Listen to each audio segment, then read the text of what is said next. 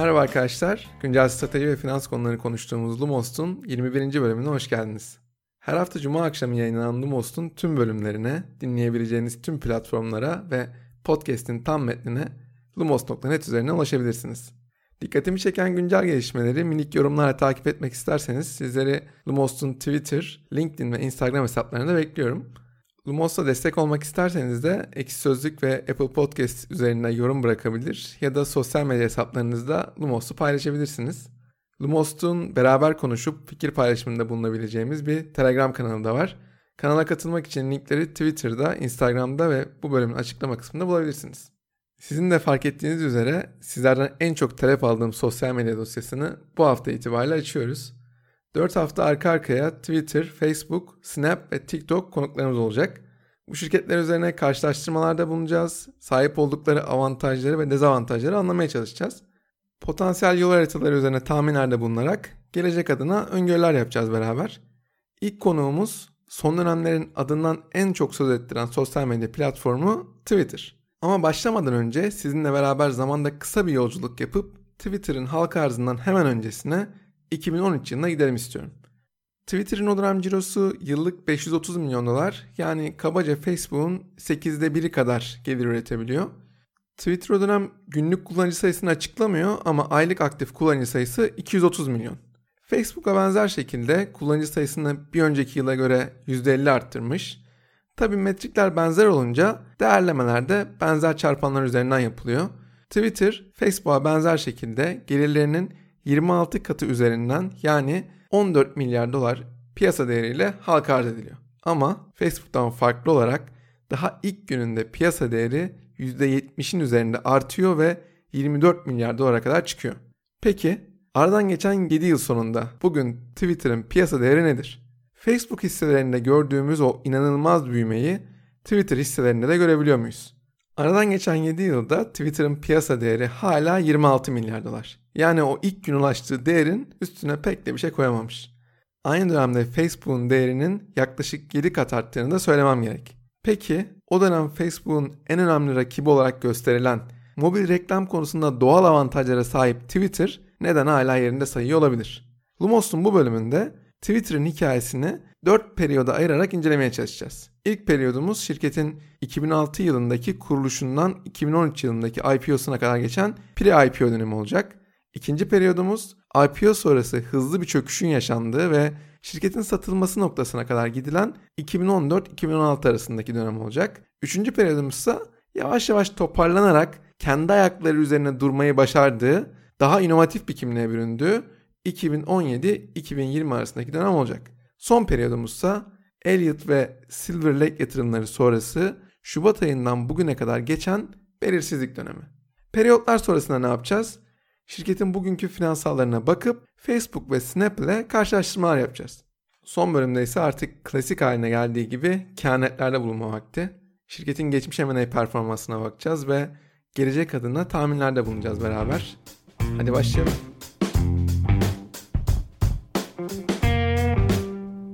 Twitter kuruluşundan itibaren çok hızlı büyüyen bir şirket. 2007 yılında her çeyrekte 400 bin tweet atılıyordu. Bugün dakikada bu tweet atıldığı için pek etkileyici görünmeyebilir ama yeni kurulmuş bir sosyal medya şirketi için harika rakamlar bunlar. 2008'e geldiğimizde her çeyrekte atılan tweet sayısı 100 milyona kadar çıktı. 2010'da ise artık günde 100 milyon tweet atılıyordu. Twitter'ın kullanımı başlangıçtan beri hep öne çıkan etkinliklerle ani yükselişler yaşadı. Bu dönemde Twitter'ın kullanıcı büyümesini satın almalarla da desteklediğini gördük. Şirket IPO'suna kadar tam 31 şirket satın alması gerçekleştirdi. Bu anlamda sosyal medya şirketleri arasında en agresif M&A stratejisine sahip şirket Twitter. 2010 yılında Tweety isimli uygulamanın geliştiricisi Atevits'i alması bu satın almalar içerisinde en önemlilerinden biriydi. Zaten bu uygulama daha sonra bildiğimiz Twitter mobil uygulamasına da dönüştü. 2012 yılında ise şirket harika bir hamleyle sadece 30 milyon dolar karşılığında Vine isimli video klip şirketini satın aldı. Bu dönem üst yönetimin önemli görevlerinden biri artan kullanımı gelire dönüştürmekti. Bu dönemde Twitter'ın Detroit ve Dublin'de açtığı ofisler hep bununla ilişkili zaten. Şirket reklamcılık tarafındaki kaslarını güçlendirmek için arka arkaya satın almalar gerçekleştiriyordu. Bunların belki de en önemlisi IPO'dan hemen önce 350 milyon dolar karşılığında satın aldığı Mopap mobil reklam şirketi. Twitter'ın artık reklam verenlere tam olarak doğru zamanda doğru reklam alanını satabilme imkanının olduğu konuşuluyordu bu satın almayla. Peki Twitter'ın bu döneminde koltukta kim var? İlk iki yılına bakıyoruz. Koltukta Jack Dorsey'i görüyoruz. Sonrasında yerini Evan Williams'a bırakıyor. 2010 yılına geldiğimizde ise koltuğa Dick Costolo oturuyor. Twitter'ın ikinci dönemi ise IPO'su ile başlıyor dönem. Aslında bu dönem hiç de fena başlamıyor. Başta da belirttiğim gibi Twitter'ın piyasa değeri daha ilk gün %70'in üzerinde artarak 24 milyar dolara kadar çıkıyor. Ancak problem şu ki Twitter'ın aylık ortalama kullanıcı sayısı artık çok yavaş büyüyor ve şirket reklam tarafında o istediği geliri bir türlü yaratamıyor. Bunun dışında da bir problem var. Şirketin finansalları da pek parlak değil. Rakiplerinin aksine Twitter'ın sürekli olarak zarar açıklaması da eleştirilen bir başka konu. Twitter'ın aylık aktif kullanıcı sayısı IPO sonrası 300 milyonlara kadar çıkıyor. Ama sonrasında önemli bir artış göstermiyor. 2014 yılından itibaren de her çeyrek Twitter'ın tekrar tekrar ne zaman düzeye çıkabileceği üzerine tartışmalar yapılıp duruyor. Twitter'ın artık kar bir platform haline gelmesi bekleniyor Peter Thiel, Chris Sacca gibi ünlü VC'ler Twitter'ın potansiyelinin çok yüksek olduğunu ama çok kötü yönetildiği için bu potansiyelin bir türlü gerçeğe dönüşmediğini dile getiriyorlar.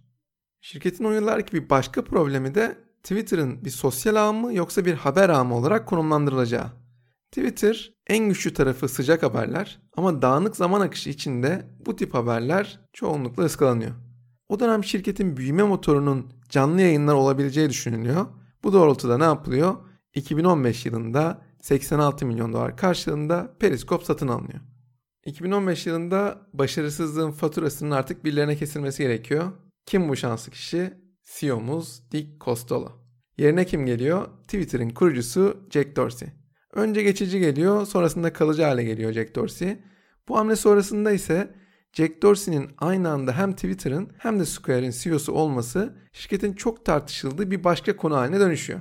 Başta Scott Galloway olmak üzere birçok uzman aynı CEO'nun piyasa değeri 10 milyar dolar üzerinde iki şirketi birden yönetmesinin sonuçlarının hiç de olumlu olmayacağını düşünüyorlar. Son 5 yıldır bu konunun hala gündemimizde olması problemi daha da ironik hale getiriyor bence. Jack Dorsey yönetime geldikten sonra çalışan sayısında kademeli olarak küçülmeye gidiyor. Sonrasında da yönetici takımında değişiklikler yapıyor. Bu hamlelerin hiçbiri Twitter'ın düşüşüne engel olmaya yetmiyor ve 2016'nın ortalarında şirketin piyasa değeri 12 milyar dolara kadar geriliyor. Tabi işler bu kadar kötüye gidince potansiyeline çok inanılan bu şirketin satın alma hedefinde olmasından doğal bir şey yok.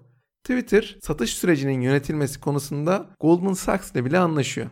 Sosyal medya tarafında çok büyük yatırımlar yapmasına rağmen bir türlü başarılı olamayan bir Google var Twitter satın almasında da en büyük aday durumunda. Ancak Google piyasaya yeni sürdüğü Duo ve Allo uygulamalarıyla mobil mesajlaşma alanında bir şansının olabileceğini düşünüyor.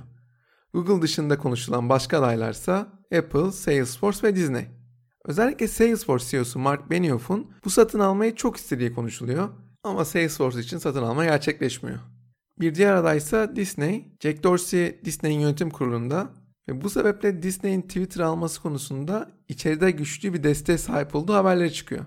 Fakat bu satın alma da gerçekleşmiyor. Hem Disney'in hem de Salesforce'un paradan çok Twitter'daki başka bir problemden dolayı masadan kalktıkları konuşuluyor. Nedir bu problem? Yaygın kötüye kullanım problemi. İkisi de bu problemi nasıl çözebileceklerini bilmedikleri için Twitter satın alması yapmadıklarını söylüyorlar. Yani anlayacağınız Twitter'da tartışmalı bir konu hakkında görüş bildiren herkesi yutacak troll orduları sadece Türkiye özgü bir sorun değil. Twitter'ın satışı gerçekleşmeyince artık kendi kendine ayakta kalmaktan başka çaresi yok. Artık Twitter için tamam mı yoksa devam mı sorusuna geçiş yapıyoruz. Üçüncü periyodumuza geldik. 2017 ile 2020 arası dönem. Jack Dorsey yönetiminde alınan tüm tasarruf önlemleri ve değişiklikler yardımıyla 2017 yılında gemi su üstünde kalmayı başarıyor. 2018 yılıyla beraber de şirket kendi tarihinde ilk kez yıl bazında kar ediyor.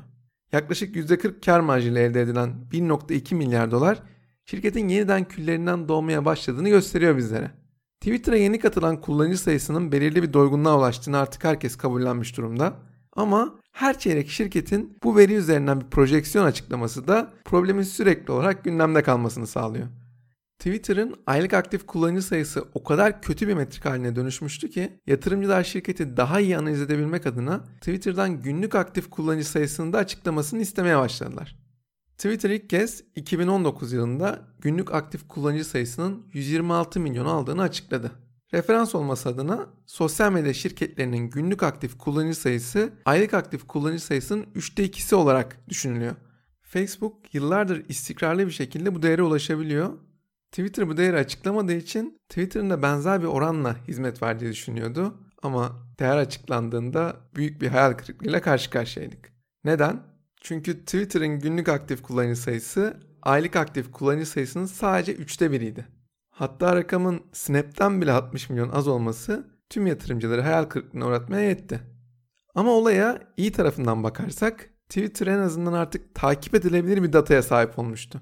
Bu dönemde 140 karakter sınırının 280'e çıkarılması, tweet dizisi oluşturmanın çok daha kolay hale getirilmesi gibi uzun yıllardır kullanıcılar tarafından talep edilen özellikler platforma eklenmişti.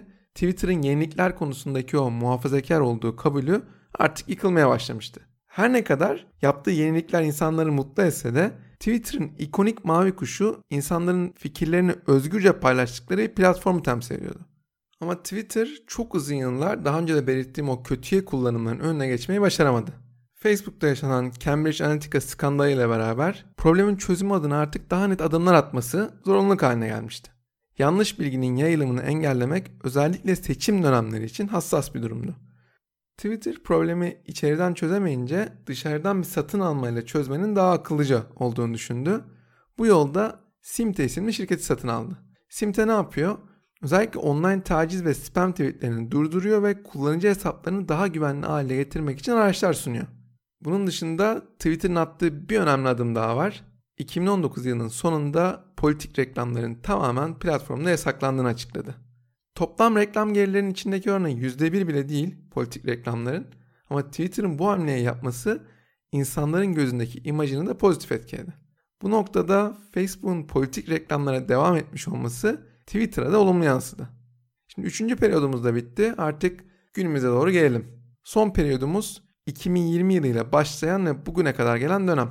Twitter artık kendi kendine ayakta durabilen bir şirket ama hala potansiyelinin çok altında bir değer ürettiğini düşünenlerin sayısı çoğunlukta. Özellikle Jack Dorsey'nin aynı anda iki şirketi birden yönetmesi konusu gündemden hiçbir zaman düşmüyor. Jack Dorsey 2019 sonuna kadar bir şekilde durumu idare etmişti ama artık işi pek de kolay değil gibi. 2019 yılı sonunda Jack Dorsey'nin yılın 6 ayını Afrika'da geçireceğini açıklamasıyla durum daha da karmaşık bir hal aldı.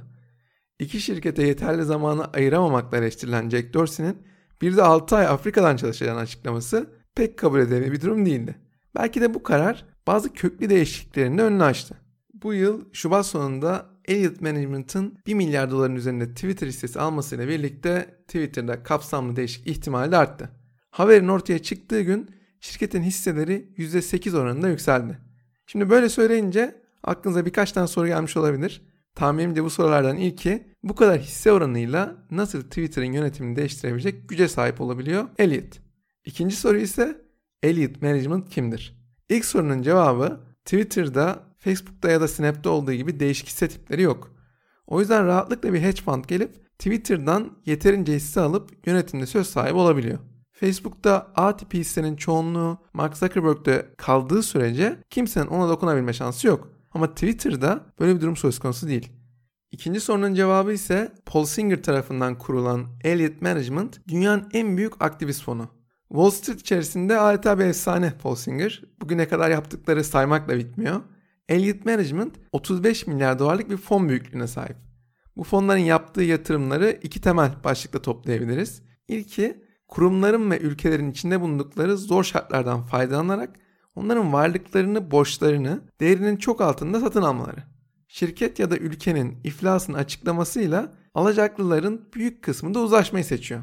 Ama Elliot gibi fonlar için süreç bu uzlaşmalardan sonra başlıyor.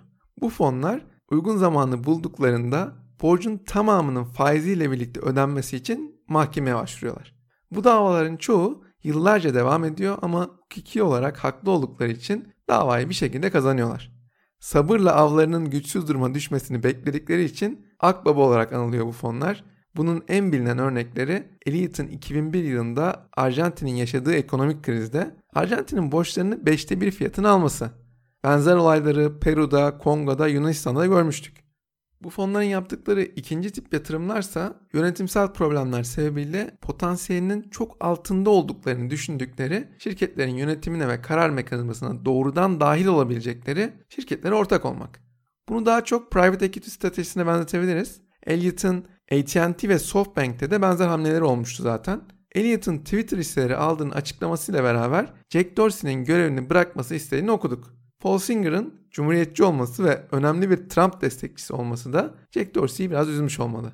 Elliot haberinden sonra olaya Airbnb bölümünden hatırlayacağınız Silver Lake dahil oldu. Silver Lake, koronavirüs krizi döneminde açık ara en aktif yatırım şirketi durumunda. Son 3 aylık dönemde Waymo'ya 2.25 milyar dolar, Twitter'a 1 milyar dolar, Airbnb'ye 1 milyar dolar, Expedia'ya 1.2 milyar dolar ve Gio'ya 750 milyon dolar yatırım yaptılar. Silver Lake CEO'su Egan Durbin'ın Twitter'a yatırım yapma isteği uzun yıllardır bilinen bir durum zaten. Özellikle hisse fiyatının Twitter'ın popülaritesinin çok gerisinde kaldığı zamanlarda bu ilgisi daha da artıyor. Jack Dorsey'nin Silver Lake'e satışla hiç ilgilenmediği daha önce Wall Street Journal'da haber olarak çıkmıştı. Şubat ayı sonunda Elite Management'ın Dorsey'nin görevi bırakmasını istemesiyle Dorsey pek de istemeyerek Durbin'i aramak durumunda kaldı. Hemen sonrasında ne oldu? Twitter'ın Silver Lake'ten 1 milyar dolar yatırım aldığını öğrendik. Bu yatırım Jack Dorsey'nin bir süre daha yönetimde kalmasını garanti altına almış oldu. Bu yatırım sonrası Elliot'tan Jesse Cohn ve Silver Lake'ten Egan Durbin Twitter'ın yönetim kuruluna girdiler. Hemen hemen aynı dönemde Jack Dorsey'nin Afrika ziyaretini ileri bir tarihe ertelediğini de okuduk. Bütün bunlardan sonra Twitter'ın evden çalışma konusunda bu kadar önce olmasının nedeni daha iyi anlaşılabiliyordur muhtemelen. Twitter yönetim tarafında ilk şoku atlattıktan sonra kendisine yeni maceralar aramaya karar verdi. Bu yolda geçtiğimiz Mayıs ayında Trump'ın bazı tweetlerin altına yanıltıcı içerikte işaret koydular. Altlarına doğrulama linki verdiler. Hatta bir tweetini de şiddete özendirebileceği gerekçesiyle yorum ve etkileşime kapattılar. Koronavirüs salgını sırasında yanıltıcı içeriklerin yayılmaması adına buna benzer önlemler aldıklarını görmüştük ama Trump'a yaptıklarının benzerini hiç görmemiştik. Beklendiği üzere Trump'ın bu duruma tepkisi de çok sert oldu. Bir anda Trump sosyal medya şirketlerinin hukuki sorumluluğuyla ilgili bir kararname imza attı. İş artık savaşa dönmüştü. Dipnot olarak Facebook'un bir kez daha Twitter'ın karşısında olan açıklamalar yapması kendi çalışanları dahi herkesin tepkisini çekti. Peki Twitter'ın tam da seçimler öncesinde yaptığı bu hamle ne kadar doğruydu? Bu savaşın kazananı kim olabilir? Bu savaşın kazanını tahmin etmek zor ama kaybeden biri varsa o da Zuckerberg. Ben burada en büyük problemin herkes için uygulanmayan bir doğrulama mekanizmasının ilk olarak Trump'ta uygulanması olduğunu düşünüyorum. Bu hamlenin uzun vadede Jack Dorsey'nin siyasi olarak alacağı rolle de ilişkisi olduğu söylenebilir. Jack Dorsey eskiden beri en büyük hayalinin New York valisi olmak olduğunu söylüyor bizlere. Önce Twitter'ın politik reklamlara kapatılması, sonra 1 milyar dolar Covid-19 bağışı ve son olarak da Trump ile girdiği savaş hepsi birbiriyle bağlantılı sanki. İnsanların inandıkları doğrularla ters düşen gerçeklerle karşılaştıklarında doğruyu reddedip inançlarına daha sıkı sarıldıkları bilinen bir gerçek. Amerika başkanlık seçimlerine bu kadar az zaman kalmışken yapılan hamlenin sonuçlarını merakla bekliyorum ben. Şimdi bu ana kadar Twitter'ın tüm dönemlerine baktık. Biraz da şirketin finansallarına ve stratejisini anlamaya çalışalım beraber.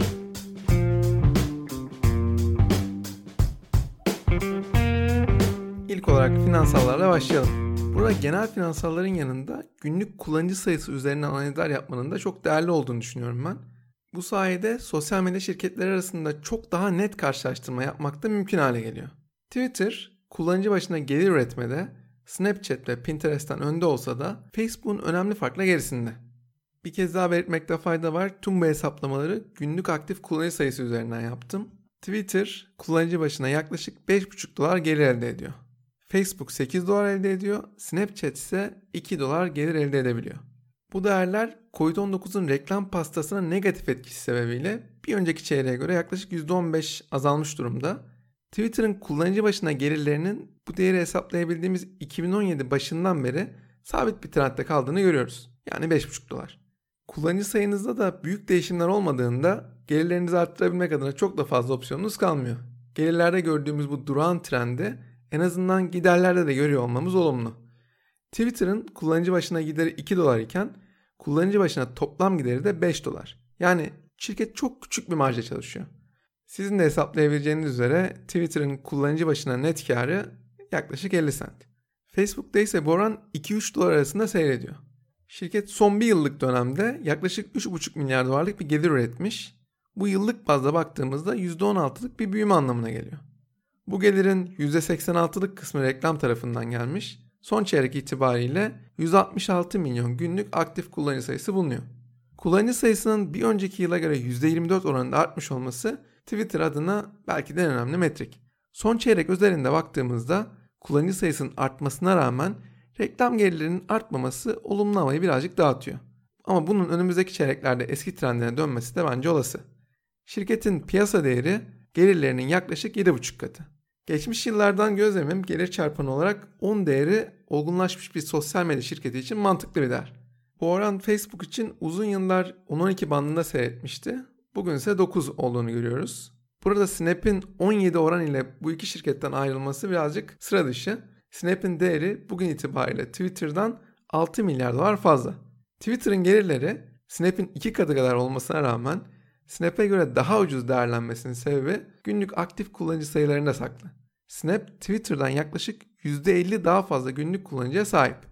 Twitter'ın artık istikrarlı olarak free cash flow üretebiliyor olması şirketin finansal açıdan daha sağlıklı olduğunu gösteriyor bizlere. Ama bugünkü fiyatı yarattığı free cash flow'un yaklaşık 40 katı. Bu rakamı hiç free cash flow yaratmayıp bu değere ulaşan Snap'e göre çok iyi ama Facebook'tan da pahalı. Facebook'un fiyatı yarattığı free cash flow'un yaklaşık 30 katı kadar. Sizin de fark ettiğiniz üzere Twitter'ın bir sonraki seviyeye atlaması için önünde iki yol var. Bu yollardan ilki Twitter'ın kullanıcı başına daha fazla gelir elde etmesi. Bunu nasıl yapabilir? Daha başarılı bir reklam kurgusuyla yapabilir ya da abonelik gibi farklı geri alanları yaratarak sağlayabilir. Burada özellikle abonelik tabanlı modellerin ben anlamlı olabileceğini düşünüyorum. Twitter'ın rakiplerine göre kullanıcı tabanı küçük olsa da rakiplerinden çok daha değerli bir kullanıcı tabanına sahip. Gelin şimdi beraber Spotify benzeri bir abonelik kurgusu yaratalım. Reklamla ücretsiz bir model ve reklamsız ücretli bir model. Basit bir hesapla kullanıcı başına aylık 5 dolar ücret alsak ve aktif kullanıcı sayımızın onda biri platforma abone olsa yıllık 1 milyar dolarlık bir kazanç sağlıyoruz. Yıllardır belirli bir alışkanlık kazanmış kullanıcılardan abonelik ücreti istediğimizde bunun negatif etkileri de olabilir muhtemelen. Kullanıcıların bir kısmını küstüreceğimiz için reklam gelirlerinin düşmesi de olası.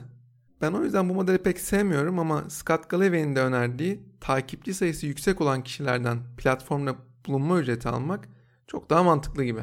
Twitter'da promosyonlu tweet başına 400-500 bin dolar alan kullanıcılar var. Bu kullanıcılar için Twitter'a 5-10 bin dolar demek çok büyük problem olmayacaktır bence. Bu rakamı hiç önemsemeden ödeyecek on binlerce marka olduğuna da eminim. Kilit nokta Twitter'ın kendi üstünde yaratılan değerden bir pay almaya başlaması.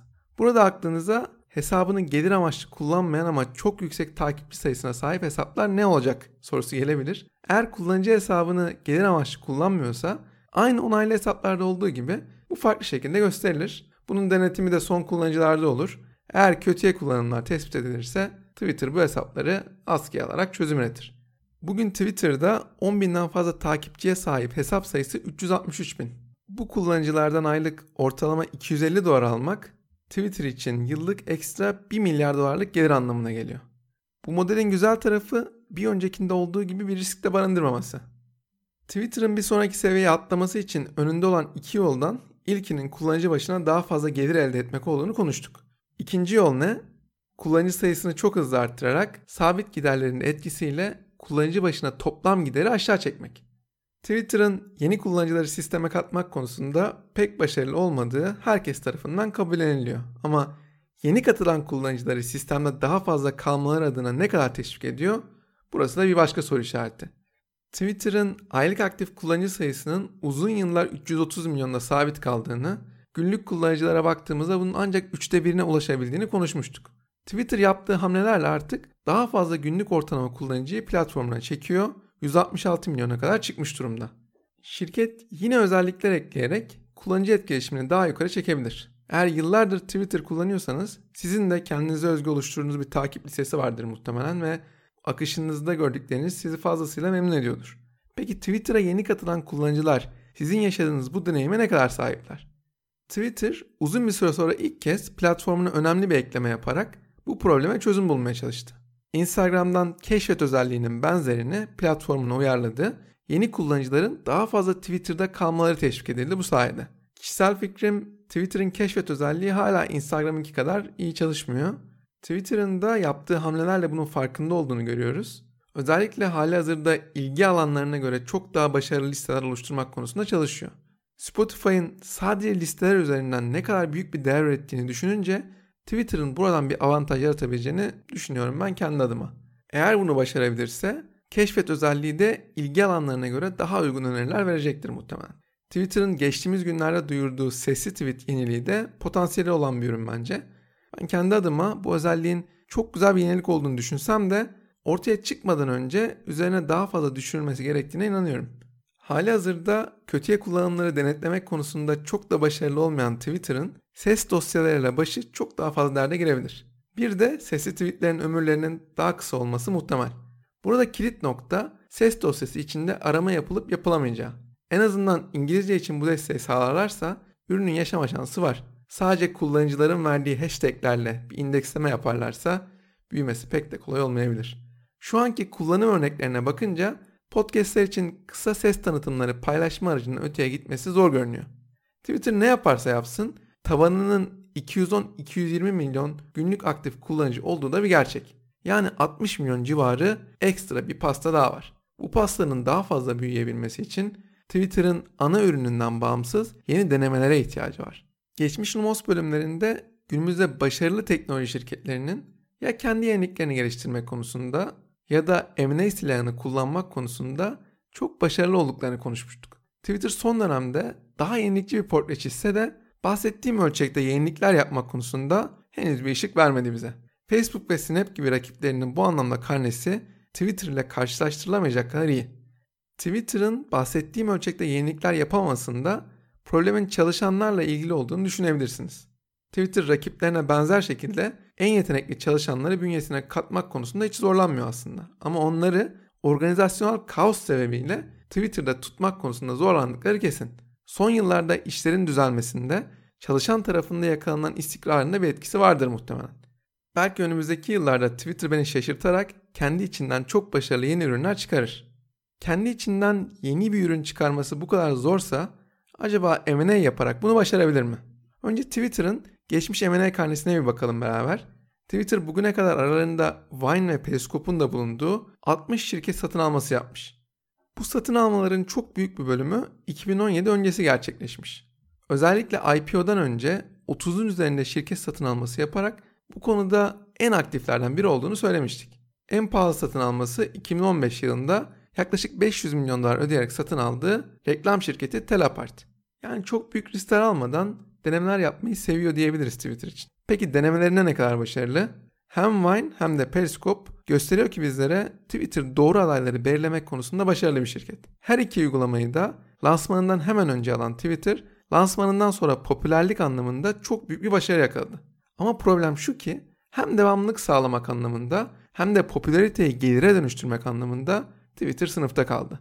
TikTok'tan çok daha önce elinde bulunan Vine için piyasa taleplerini yeterince hızlı cevaplayamadı. 200 milyon kullanıcı geçen bir uygulamadan bahsediyoruz. Bu kadar büyük bir uygulamadan yeterince değer üretememek çok da anlaşılabilir değil. Twitter'ın belirli kurallar konusunda çok katı olması da problemin kök sebeplerinden biri. Instagram'ın Snapchat sayesinde yaşadığı evrimin benzerini Vine Instagram karşısında yaşayamadı. Sosyal medya üzerinden canlı yayın furyasında Instagram'ın yakaladığı ivmeye bakınca Periskop'un hala neden yerinde saydığını anlamak gerçekten zor. Periskop'un en azından rakiplerinin gelişimine bakarak insanların neler istediğini anlayıp bunu uygulamaya dönüştürmeye çok daha zaman ayırması gerekiyor. Eğer bunu başaramazsa Periskop'un da sonu Vine gibi olacaktır. Twitter'ın içinde bulunduğu durum sebebiyle gerçekleşme ihtimalini çok düşük görsem de Pinterest'in Twitter için çok iyi bir satın alma hedefi olabileceğini düşünüyorum ben. Pinterest ve Twitter'ın kullanıcı tabanlarının çok az örtüşüyor olması ve böyle bir birleşme sonrası çok daha geniş bir reklam potansiyeline sahip olması her ikisi için de çok büyük fırsat. Halihazırda Facebook'un sahip olduğu güçten çok rahatsız olan rekabet otoriteleri de bu anlaşmayı çok sevecektir muhtemelen. Artık yavaş yavaş podcast'in de sonuna geldik. Süre olarak şimdiye kadarki en uzun Lumos bölümü oldu. Umarım sizi bu ana kadar dinlemeye ikna edebilmişimdir. Sonuç olarak önümüzdeki dönemde Jack Dorsey'nin Twitter'ın finansallarını düzeltmek adına çok daha agresif stratejiler izlemesi şaşırtıcı olmayacaktır. Eğer Twitter'ın başında kalmak istiyorsa bunu yapmakta zorunda. Twitter'ın en azından bulunduğu durumu kabullenmeden daha fazla arayış içinde olması benim en büyük dileğim. Potansiyeline çok inandığım Twitter'ı önümüzdeki dönemde de yakından izlemeye devam edeceğiz. Haftaya yeni bir Lumos bölümünde görüşmek üzere.